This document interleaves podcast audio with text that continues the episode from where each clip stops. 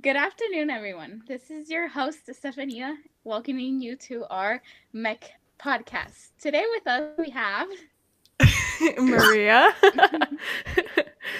Carl. and Musa. Okay. Today we will be. What are we talking about? Mr. Carl here will be introducing a topic for us to discuss. Okay, so that first RLS is the Danish government is accused of hypocrisy after accepting Ukrainians and denying or deporting Syrian refugees. Ukrainians are also told that they do not have to fo- follow asylum rules, meaning that they can go that they can receive an education and uh, a, a, and a work permit right off the bat. yeah. So, what did you read about that, Carl? Um. Well, there's there's essentially two sides to it. One side is is um opting for the idea that they believe this is racism, and the other side the, the other side is saying that um since since Denmark and this is not I, isolated Denmark, this is across most of Western Europe. Um, the Ukrainian refugees are, are, are mainly women and children, while most of Western Western Europe does not want to um to accept accept any any more um uh teen, teenage teenage or or young adult Syrian males. I see. Obviously, I think that they should be accepting of everyone. Like, that's not even a question. But it does come into question whether this is valid just because the Syrians aren't necessarily facing as direct of a threat right now as Ukraine is facing. But maybe that's something that could be contested by someone else. Uh, I feel like at a time, maybe the uh, Syrians were going through something almost as critical as what we're, the Ukrainians Yeah. are going through right now, and they didn't receive the aid then. More like right. So it, it depends what you're refer what you're referring to. If you're referring to the Syrian civil war, the death count, if I, if far as far as my knowledge is, it's much higher. And there are there is about forty thousand Syrians living in Denmark at this moment. Right. Right. It's And- also that that like Ukraine is like everyone knows about it. You know, it's on TikTok, it's on the news everywhere. So like there's also that kind of thing that if they don't accept Ukrainians, um, they could be seen as like immoral for not taking um, them in during this time where everyone knows what's going on. It'll leave like a bad image for them. Yeah. Right. There's like a lot of pressure on them A to do this right now. Yeah. Also, the Syrian civil war, if I'm not mistaken, was during Barack Obama's presidency, right? It is it is still kind of going on. Right. But it was like the main conflict kind of happened, or like the main like indignation, or however you say that word, started like 2012, 11. Yeah, I will say this does bring up just uh go, go going back to something that was very similar. If you're familiar with the with the um Yugoslavian civil wars, you're during the Yugoslavian civil wars that they had something similar where um take uh, for example uh, Sierra Leone had a had a civil war whose death count in the first year reached the de- the total death count of the entire Yugoslavian civil war. But because Yugoslavia was a European area in the Balkans, um, a, a lot of a lot of people accused um, the world of caring about it more, and a lot of people are seeing parallels here with the Ukrainian conflict. That the world seems to care more about European conflict than anything in Africa or uh, lower or lower Asia. Yeah. And I honestly feel like there's sort of this sentiment that um, conflicts in the Middle East, like the conflict in Syria, is like those conflicts are hopeless. Like there's almost nothing that we can do to help it just because it's constantly going on. So these conflicts in, like you're saying, Yugoslavia and Ukraine seem a lot more manageable. Maybe because they're seen as more first world countries or as European countries uh, or maybe because the conflicts themselves are localized to like a very specific thing that's more easy to understand than the conflicts in the Middle East. Could could you el- el- elaborate on the idea of did, did, did you say easier to understand? Yeah, I mean, I it definitely took me some time to understand what's happening in Ukraine right now, and I still don't think I fully understand it.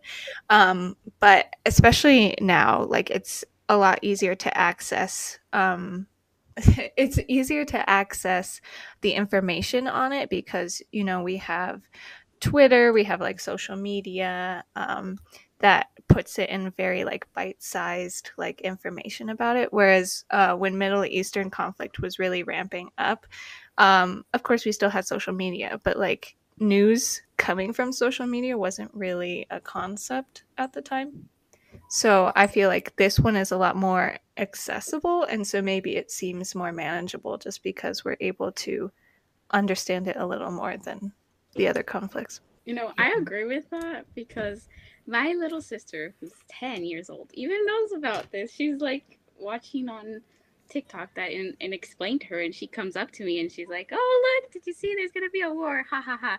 Let's hope you don't get drafted." I'm like, "Oh, so ha ha ha! War! ha ha ha!" No, she laughed because she's like, "Oh, you're gonna get drafted! Ha! I'm gonna keep to your room all to myself. I'm gonna make it a mess." of course, that's what she would think about first. yeah. Oh, that that that does bring up an interesting question question when when you look at um the, the idea of it being easier easier to digest or perhaps harder. It's because um if you look if you look at the at the Ukrainian conflict, there is a despite despite what what what might be said by governments on either on either side, I think a lot of people have come to a consensus that this is an imperialist war. It is about bringing former Russian territory back into the fold. Yeah. Meanwhile, meanwhile, conflict in especially especially Africa, not so much the Middle East, because they still Middle East very much still has imperialist sentiments with, with it, within it. I mean, Iran still still refers to itself as Persia, uh, uh, occasionally. Mm-hmm. Africa doesn't, as far as we've seen, doesn't seem to have those same imperialist sentiments because there is nothing to bring back into the fold for many areas of of of Africa. There is no old empire to reclaim. Right. I mean, I think, and correct me if my history is wrong, but that kind of stems back to like they were really just these wide tribes, maybe more comparable to the civilizations in South America that were later taken over by European countries um, before they could really advance to the level uh, this sounds so bad because I don't want to say that they were less advanced, but um, before they could get to the level of Europe, and then the lines were drawn in the tribes, so there was really nothing, like you were saying, nothing to get back to in the first place because there wasn't anything that they were able to have and, to begin with. And I think the idea of saying that they're that they were less advanced is that's completely valid because in, inherently, just like most many native cultures, of course, stuff stuff like the the the Aztecs, Incans, and the Mayans are an obvious exception. They were less technologically advanced. By this point, by the point of colonialization, many parts of Africa had no need to have discovered the, the fundamental being that is agriculture at the time. So uh, they didn't have the same I guess you could say nation building. I'm not talking about culture. Culture is very hard hard to measure in terms of, of advancement, but technologically, most of Africa was te- technologically inferior, maybe except for the, the Malian area. And I think uh, that's partly because their resources, even though most of it is jungle, the resources for humans is actually very low. So that may have been part of it that they were just focusing on pure survival uh, instead of being able to actually develop technology like other parts of the world. Musa, do you have anything to add? I don't know anything about any of those. I know about the Ukrainian conflict, but the Syrian one, I was like dumb and stupid back then. I was like paying no attention to it, so I have I have no idea. To be fair, I wasn't either. So all of the stuff I'm saying is just like guesses, shots in the dark. um, actually musa you were in this class with me we were in miss hemi's class uh, but we watched this one documentary about papua new guinea because this one white guy was trying to figure out why they were so much less quote unquote advanced than the rest of the mm-hmm. world. And I think the conclusion that he came to was they really didn't have a lot of resources. Um, the food they were oh. getting was from trees. Was it that documentary about like geographic luck or something like that? Yeah, yeah. Oh, um, I remember that. Yeah, yeah. Okay.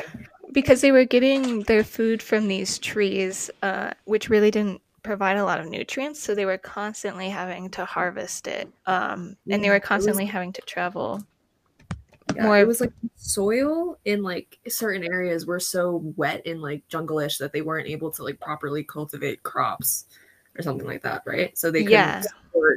Support mass civilizations like the Middle East can or like America can, right? Right. Yeah. Uh, there's also uh, a lack of uh, animals that are good for technology. Like there, obviously, there's no horses in Papua New Guinea. I think they got pigs, but they really don't do much.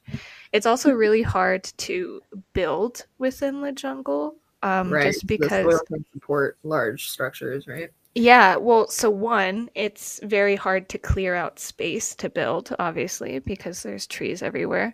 If you were to try and put a more European style house structure in there, it would collapse because of the humidity. Like there were, I think I'd like to say back in the 1600s, there were a few French civilizations in Africa. And now uh, some of the houses are still there, but they are completely destroyed because they've been run over by the jungle. Uh, and the people who um, were in those civilizations, who were French people, um, they did not survive very well. And I think they eventually ended up moving back to France and just abandoning the houses. So it's really just not a lucky area to try and set up um, what we see as like a European civilization. Although Think about all the money that got wasted, Yeah, all the resources that got wasted. Oh I you you you also especially when you look at Africa, you also have to look at the type of resource that they have because, like, take for example the the Ivory Coast region, not not referring to the country, that that area is one of the richest areas in the world in diamonds. But what does a what does a tribalistic nation or or Mali during their first expansion care about diamonds?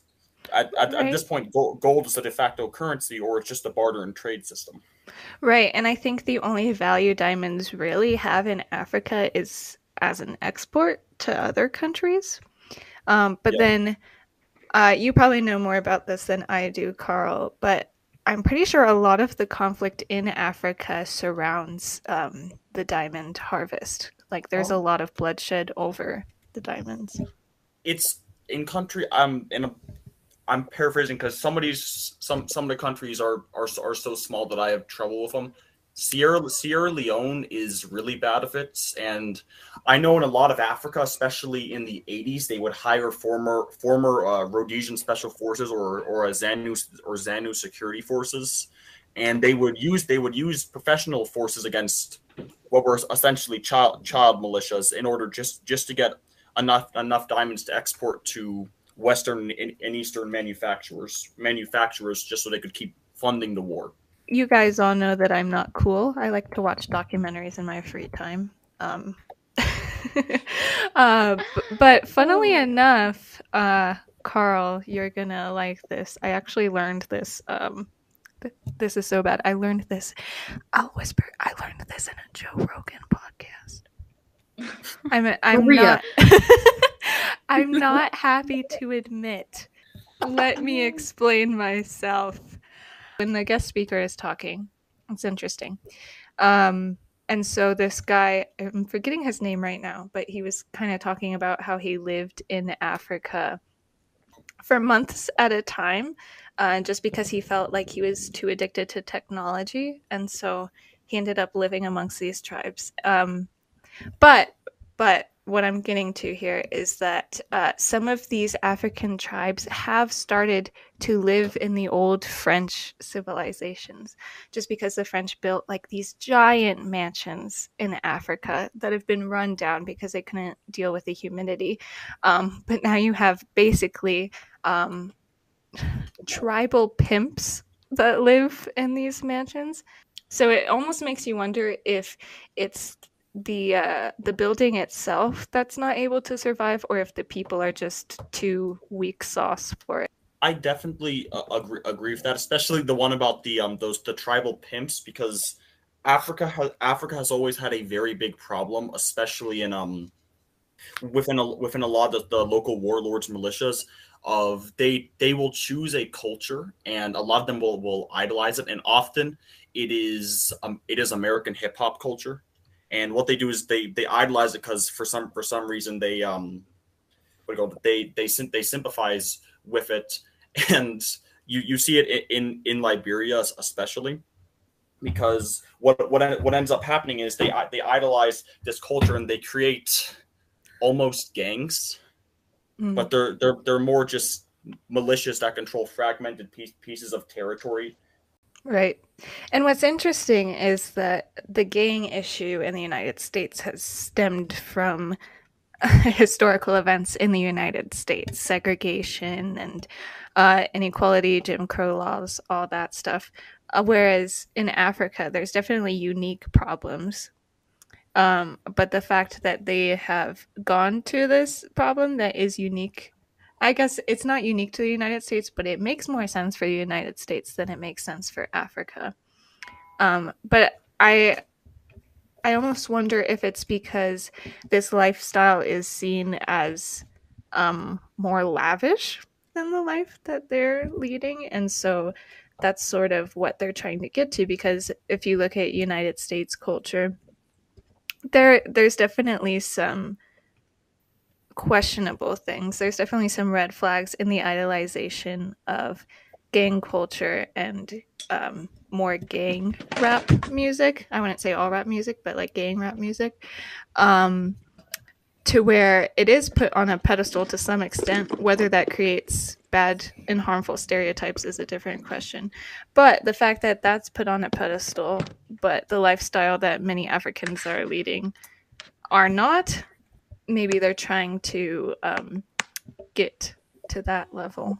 Fundamentally, it does make make sense because even the even the poor in the U.S. on an international stage are the top one percent of the one percent in the world.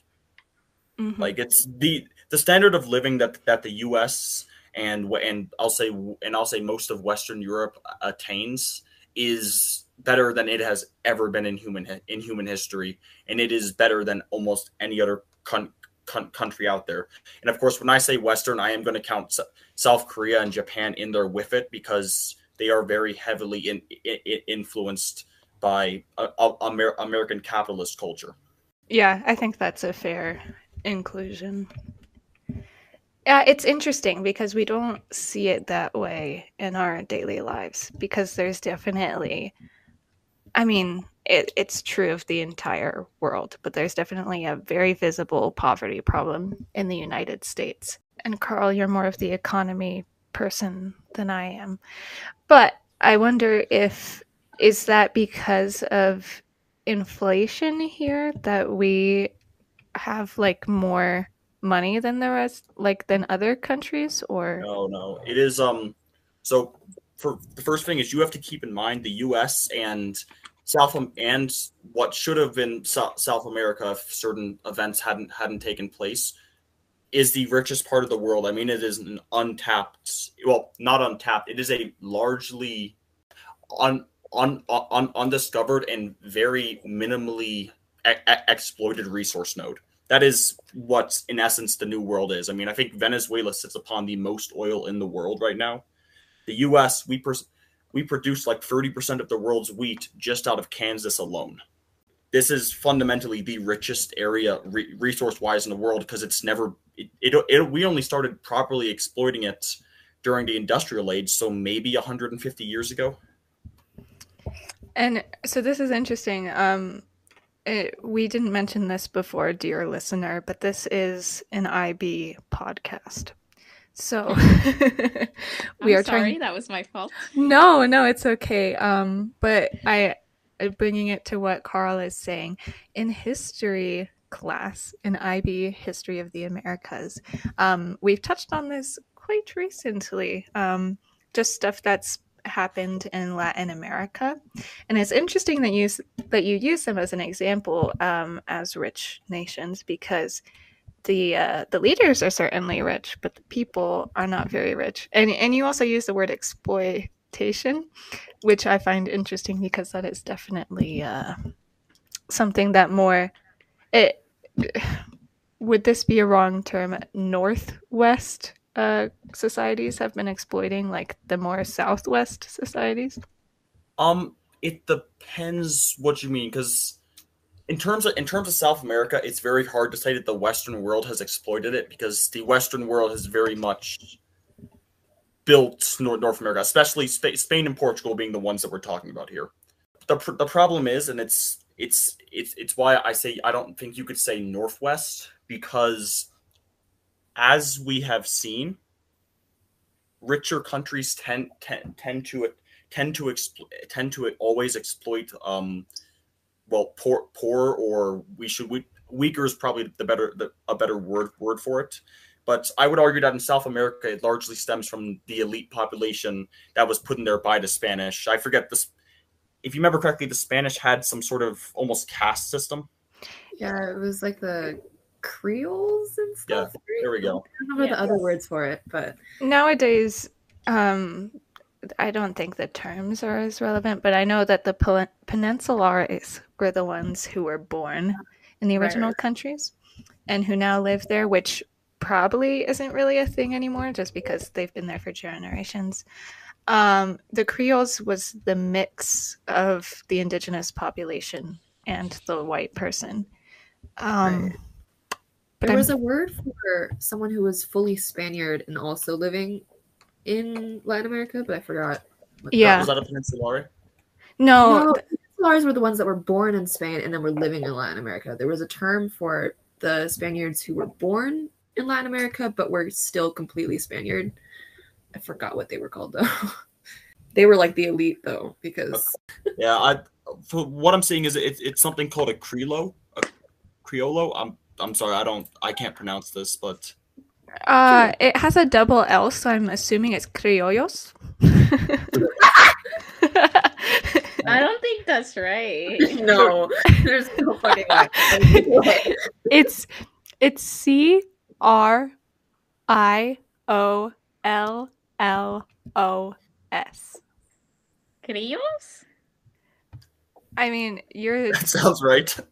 Hold on. But that doesn't even sound that. familiar to me. No, I feel like we learned that, right?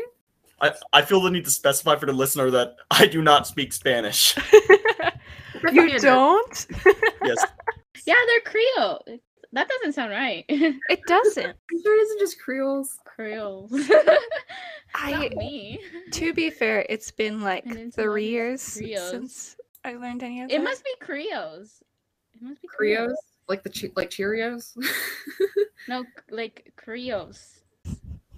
Yeah, it must be that because the other one- I think I've heard it before. Maybe the other one doesn't just doesn't make sense.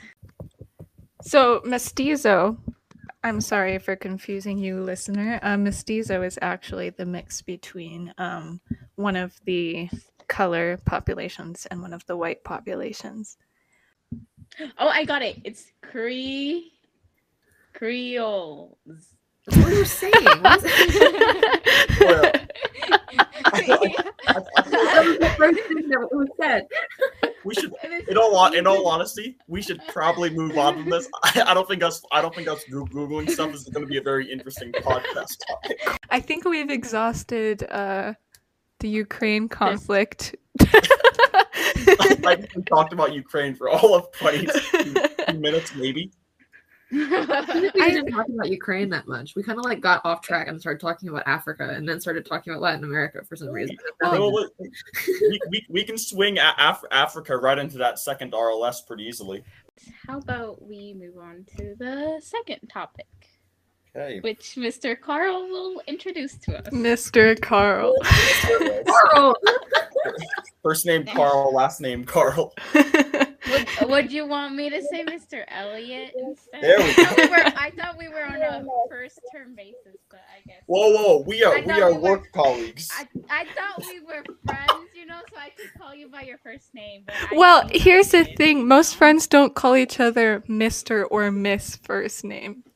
He's he's 18, you know, so it's not like I So are you! Okay, okay, you know, you know what? It's fine, Miss Estefania. I'll move on. Let's move Oh, into the RLS. Okay, okay. in Zimbabwe, uh, recently the, the, Zan, the ZANU P, P, PF, which is a, a left leaning pop, populist and nationalist group uh, with Pan Africanist ideas uh, from the Bush War, has blocked the CCC, the Citizens Coalition for Change, from, rally, from, from rallying. The CCC is a largely liberal conservative party of liberal market ec- economy ideas. It's very similar to the U.S. That the CCC set, seeks to end the governmental violence against against them and against uh, opponents of uh, the, the ZANU, as the ZANU is a dominant one-party state over uh, Zimbabwe. All right, and uh, what what what is your thoughts on it, Carl? I mean, it well, it depends how far you want you want to go back because ZANU spawns from the Rhodesian Bush War, and they were, I, if I'm correct me if I'm wrong, but I, as far as I know, they used to be a a um, go a very socialist group, and the the fact that they are labeled as nationalist and Pan Africanist now is definitely interesting, and the and the fact that that they are lar- largely a one a one party state so close to South Africa because if you're not aware, Zimbabwe is directly north of South Africa. It is definitely interesting and it's very. It, it, it, may not be contrary to their actions in the past, but it is definitely definitely a very ex- expected way for for African so- socialism to go, as we've seen happen several times. Right, and haha, IB history is so helpful. Um, Carl, you when we had okay, listener, I'm gonna explain this real quick. So Mr. Cooley, he is our History of the Americas IB teacher, uh, and one of his assignments for us was to study a dictator and be able to basically pretend to be them for a discussion. Uh, and Carl, you were the one who was the African dictator. I'm forgetting his name. It was something uh, that we couldn't Ni- pronounce. Uh, and I'm going to mispronounce it because it's French, but uh, Nyerere, and he was from Tanzania.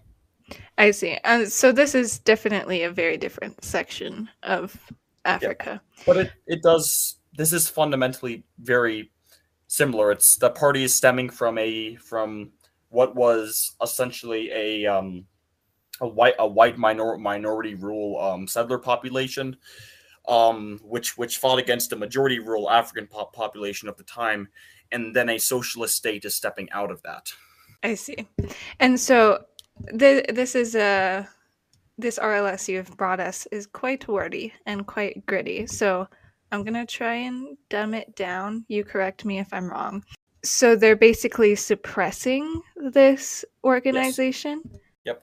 Okay, and that's that's just like the basics. That's the bare essential. Yeah. Well, I find that interesting because I mean we've we all did this project. Um, and most of these uh, socialist and communist uh, organizations and parties we've seen in countries have stemmed from like a very uh, I I'd say most of them have stemmed from a good intention. You know, most of them, like as you're saying, this one is a, a Pan Africanist, which is an ideology that African people are, you know, uh, great, basically, like kind of. No, no. is, is, the, is the idea that all Africans are the same. Oh, I see. Okay. I did not yeah. know that because the sentiment you see a lot of the time is that it's like, oh, African people should be celebrated. And maybe that's the more Western Pan Africanism. So yeah, sorry that I'm wrong about that. Um, but, but uh, this and i'm sure it's the same for this party um, these communist and socialist parties have stemmed from wanting to help the uh, is it the proletariat? Is that the correct wordage? So normally yes you you you could say that. Z- the zanu pf and this is just my personal opinion stemmed from a very messy disillusion of uh, britain's colonies in africa and the idea that Britain essentially left its its white settlers there, and when the Rhodesians, that being the white settlers of, of the area, broke away in southern Zimbabwe, um, because they wanted minority rule. They they believed that because they had the most power, that they had the most land, and that they were the ones who built built most of the modern development in the country. They believed that they didn't have to give majority rule to the entire country, and of and and that's where this socialist party stems from, and the fact that it's it's socialist, but it's more socialist in the idea that it wanted to unify northern Zimbabwe against the Rhodesian population. Babe, I I'm not think- following at all. I'm sorry. what?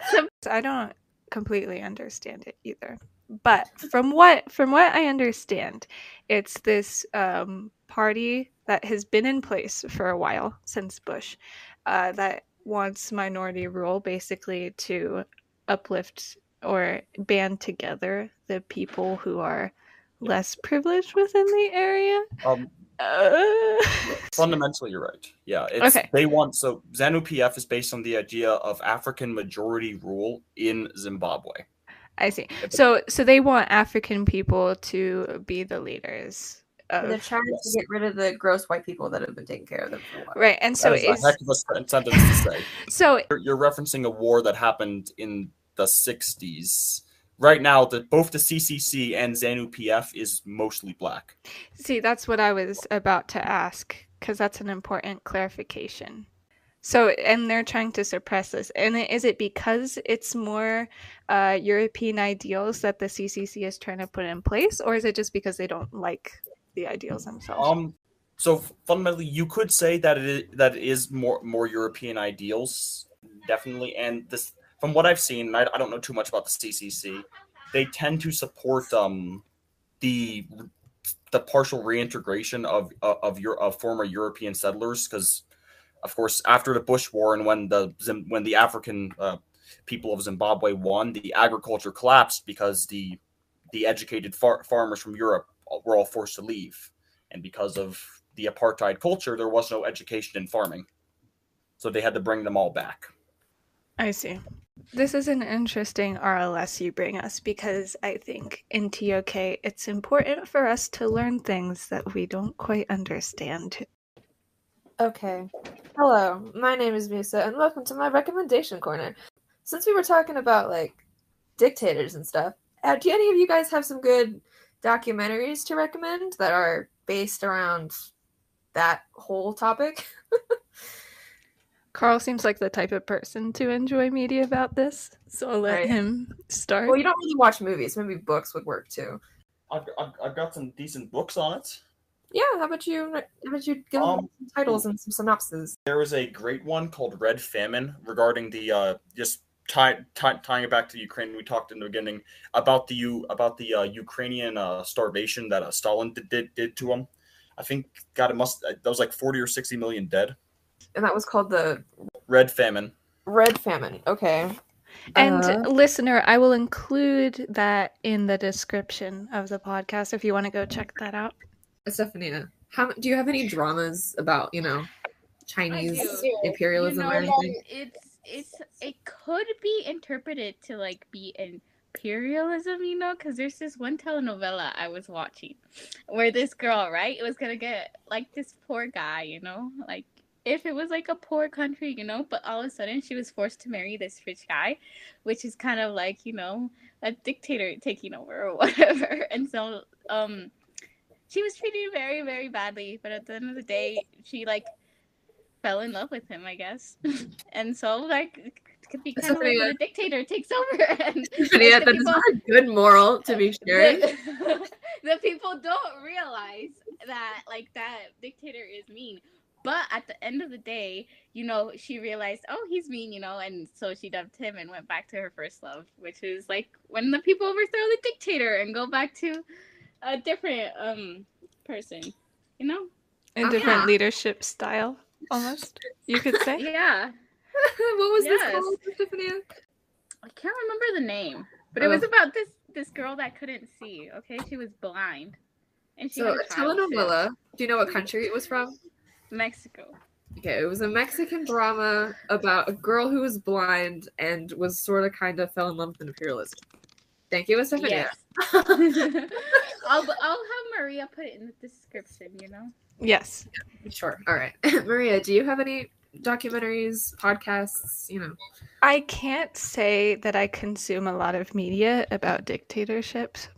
Uh, and I also was not prepared to be asked this. So I'm going to go a little loosey goosey with this recommendation. Um, this is not a documentary, but if if you're a fan of the director and actor Taika Waititi, um, he came out, I think about uh, one week, two weeks ago, with a very funny show on HBO Max called "Our Flag Means Death," uh, and it's just about some silly, goofy pirates. Um, and the kind of main character is this man who is a very noble Englishman or some some sort of European country, uh, and he leaves his family to lead some pirates. And one of the main conflicts in the series is that the Europeans uh, who are part of man, I forget what it's called, but whatever military there was at the time in like the 1600s,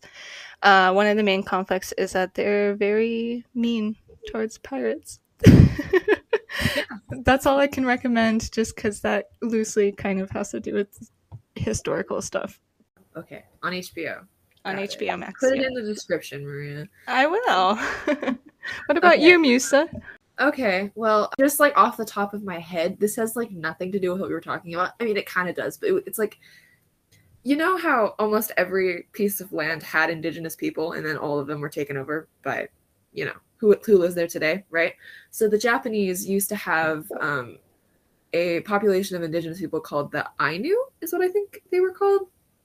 Anyway, there's this anime that pretty much talks about the Ainu, and it's pretty good the main character is this little girl and she follows this Japanese imperial soldier around. It's pretty sweet. It's a little graphic, so maybe don't watch it if you're like cuz the main plot point is that she is like the daughter of like this tribe leader and the tribe leader was skinned and so now she Oh. has to like go find her father's skin. So it's it's a little graphic, but it's really good and it kind of covers some of their ancient traditions. So I recommend it. It's called Golden Kamuy. How do you spell that? I have no idea. Look it up on Google. Hey, Anyway. I, I don't know how to look it up if I can't spell it. Okay, the first word is golden. And I knew the- that. Okay, well the next word starts with a K. Okay. K M U Y maybe? I don't know. It should come up if you just look that up in anime. You'll it's pretty it was Okay. Is this a children's show? no. No. Yeah, because all children's shows are about skinning their dead father and finding their skin. Yeah, Oh, this is Anyway. Mm-hmm. completely unrelated. Um, But if uh, any of you guys or anyone in the audience has Disney Plus, uh, Turning Red just came out. Um, I watched it yesterday. Uh, it's a very cute movie, and it's the first Pixar film, one, to only be directed by a female director, and two, to take place in Canada. Um, and So so it's first one to have a female director. solely, because there's a few where uh, they've co directed, but it's the only one to solely be by a female director. So. Damn, it's 2022. It took that long. Damn. All right. uh, but it's really cute. Uh, and so, if you're a fan of Disney movies and Pixar movies, and you want to support uh, women during Women's History Month, go check it out. That's it for today. Thank you for joining the MMEK podcast. Bye-bye. Yay! Bye.